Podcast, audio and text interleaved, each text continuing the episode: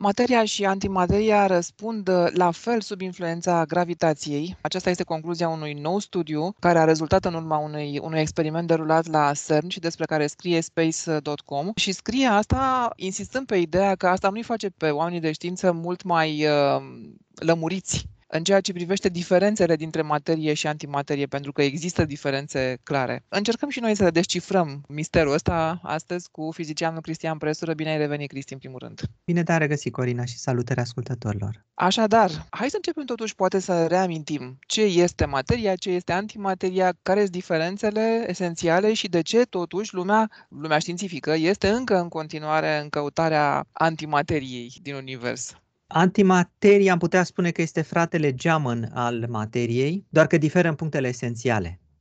Uh, fiecare particulă are o antiparticulă. Electronul, de exemplu, uh, este o particulă elementară care sarcină electrică negativă. Există antimateria electronului, antiparticula ei, care se numește pozitron și care are aceeași masă, are cam toate proprietățile, exceptând proprietățile elementare, cum este, de exemplu, sarcina electrică, care este pozitivă. La fel și protonul. Protonul nu este o particulă elementară, dar este o particulă care se află în atom și care are sarcină electrică pozitivă. Antiprotonul, deci antimateria protonului, antiprotonul, are atunci sarcină electrică negativă. În rest, are aceeași masă și uh, celelalte proprietăți. Ce știți sigur sau ce știm sigur până în momentul ăsta este că antimateria s-a format odată cu materia, nu? În timpul Big Bang-ului. Da. Bun. Și unde începe atunci uh, zona aceasta de încă necunoscut, de mister? Este oarecum un mister, a spune, în primul rând filozofic, pentru că ne-am aștepta, din cauza simetriei dintre antimaterie și materie, pentru că el arată ca în oglindă, deci multe lucruri sunt asemănătoare și în punctele esențiale, sarcini electrice, sarcinile barionice, toate sarcinile sunt diferite, acolo sunt, uh, sunt opuse. Deci ne-am așteptat ca fiind, materia fiind oglinda antimateriei, ca cele două să se găsească în cantități egale în univers. Ca universul să nu aibă o preferință pentru cei doi frați gemeni, să spunem. Nici o preferință pentru unul sau celălalt. Ori noi găsim în univers numai materie. Teoria standard spune în felul următor, că antimateria și materia s-a format de la început, de la Big Bang în cantități egale. Numai că la început ele s-au anihilat una pe cealaltă. Pentru că asta se întâmplă dacă materia se, uh, se întâlnește cu antimateria, se anihilează sub formă de lumină. Deci dacă un proton se întâlnește cu antiproton, se formează o gerbă de lumină. Ei, această materie de la început s-a anihilat cu antimateria și ne-am fi așteptat atunci să nu mai rămână nimica. Numai că fizicienii spun acest proces de anihilare este asimetric. Deci, acest proces de anihilare lasă o preferință pentru una dintre cele două. Și această asimetrie a lăsat o preferință pentru materie, în așa fel încât cea mai multă materie, cu cea mai multă antimaterie, s-a anihilat, iar o porțiune foarte, foarte mică de antimaterie după acest proces de anihilare a rămas în exces. Bun, dar totuși atunci cum ar fi posibil acest lucru din moment ce există paritate, unul la unul? Este în acel proces de dezintegrare. Deci, la început, din cauza procesului de dezintegrare, se, se formează lumină, se formează și alte particule, cauni și așa mai departe.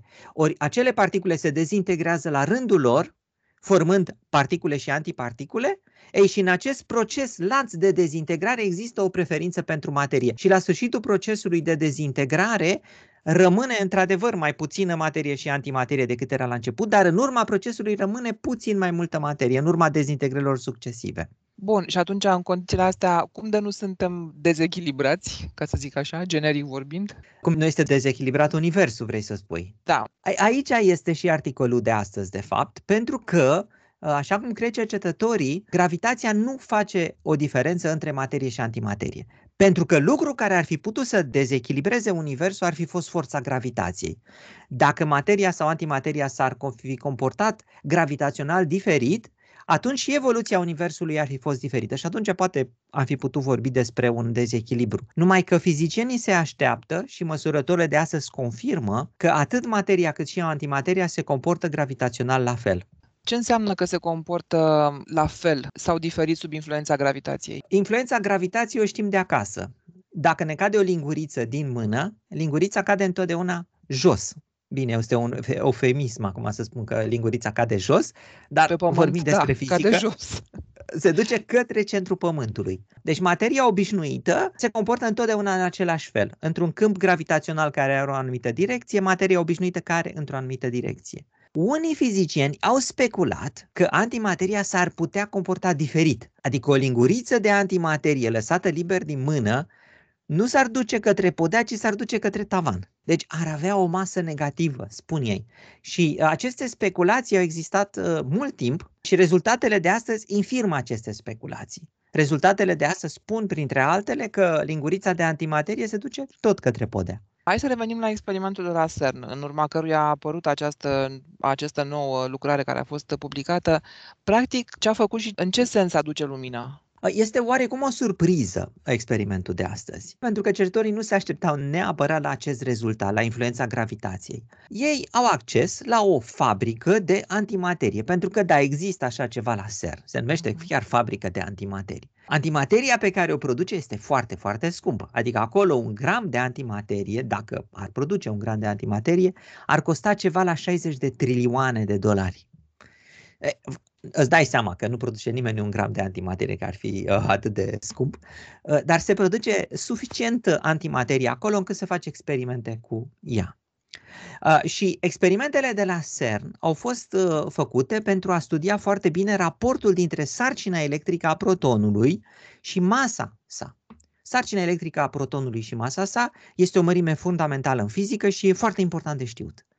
Uh, deci, ei au măsurat cu o mult mai mare precizie acest raport decât a fost măsurat înainte. Din cauza aceasta, rezultatele au fost publicate la Nature. Până aici, nimic nou, pentru că rezultatele nu aduc nimic surprinzător decât, bineînțeles, și asta e foarte important, o valoare experimentală foarte precisă. Numai că în cursul experimentului cercetătorii și-au dat seama că măsurătoarea este atât de precisă încât particulele sau antiparticule, deci protonii sau antiprotonii, sunt influențați de gravitație. Pentru că ei ce au făcut?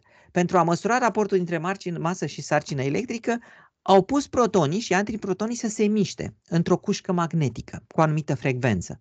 Ei, și acea frecvență depinde numai raport de raportul de, de, dintre masă și uh, sarcina electrică. Numai că au observat că măsurătorul e așa de precisă încât depinde și de câmpul gravitațional. Și au spus ei, păi înseamnă că putem să măsurăm și influența gravitației. Și succesul a fost atât de mare încât măsurătoarea a fost de trei ori mai bună decât ceea ce se făcuse înainte. Deci ei au arătat că într-adevăr antimateria cade către podea, iar precizia cu care au măsurat așa ceva e de trei ori mai bună decât ceea ce se realizase până acum. Și asta schimbă cu ceva teoriile de până acum? Nu schimbă cu nimic, pentru că fizicienii se așteptau ca antimateria să se comporte în acest fel, Răspunsul în sine este cel așteptat de fizicieni, dar rezoluția măsurătorii dă oportunități noi fizicienilor. Pentru că aceleași măsurători se pot face în alte experimente în care se lasă într-adevăr antimateria să cadă liber în câmp gravitațional acelea fiind diferite de cele care au fost făcute acum la CERN. Și se crede că dacă acele măsurători vor fi făcute, ele ar putea aduce rezultate puțin diferite. Deci nu rezultate complet diferite care să nege ceea ce s-a măsurat acum. Nu, ci rezultate puțin diferite, în așa fel încât dacă se studiază din ce în ce mai bine, să se afle totuși cumva o mică diferență în acest aspect gravitațional al antimateriei. Deci, probabil că se va confirma faptul că, într-adevăr, antimateria are masă pozitivă, deci a cade către podea, numai că poate se comportă diferit în alte situații. Iar precizia măsurătorilor de astăzi face posibil ca noi să observăm astfel de diferențe pe viitor mă gândesc că ar mai fi nevoie și de alte experimente în alte părți, adică alte grupuri să mai facă aceleași uh, gen de experimente cumva să se confirme, nu? Da, absolut. Probabil că se vor face în Statele Unite, știu că erau aceste măsurători care urmau să se facă, în care se aruncă, așa cum ai arunca cu un tun, ai văzut cum se aruncă proiectilele dintr-un tun, așa se vor arunca și antiparticulele și lăsate să cadă în câmpul gravitațional al Pământului. Deci tipul de experimente va fi diferit, și se vor face în altă parte, bănuiesc că în America în cazul de față. Nu mai știu precis. Se pare că sunt și în uh, Japonia, la Riken, uh, Institutul Riken, sunt interesați de astfel de experimente și da, într-adevăr se vor face. Ce ne rămâne de făcut decât să așteptăm să vedem alte rezultate? S-ar putea să apară niște teoreticieni între timp, pentru că uh, eu îmi imaginez că înainte ca măsurătorile să fie făcute, există întotdeauna teoreticieni care se gândesc oare dacă răspunsul este altfel, nu cumva pot să găsesc o teorie înainte? Pentru că sunt destul de multe teorii care prezic alte răspunsuri și adeseori teoreticienii sunt puțin cu un pas înaintea experimentatorilor. Asta și pentru că e mai ușor să faci teorie decât experimentul. De multe ori, da. În cazul de față, când antimateria este așa de scumpă, da, 60 de trilioane de euro pentru un gram, Iată. e preferabil să faci calculele. Bine de tot înainte de a te apuca de experiment. Așadar, o să mai apară, ce o să mai apară, o să vedem ce o să mai apară, o să urmărim și noi. Îți mulțumesc foarte mult, Cristian Presură, pentru intervenția de astăzi și până una alta să invităm pe cei care ne ascultă și diseară pe canalul tău sau pe canalele tale de YouTube la o întâlnire pe care o anticipez foarte interesantă cu Aurora Simionescu.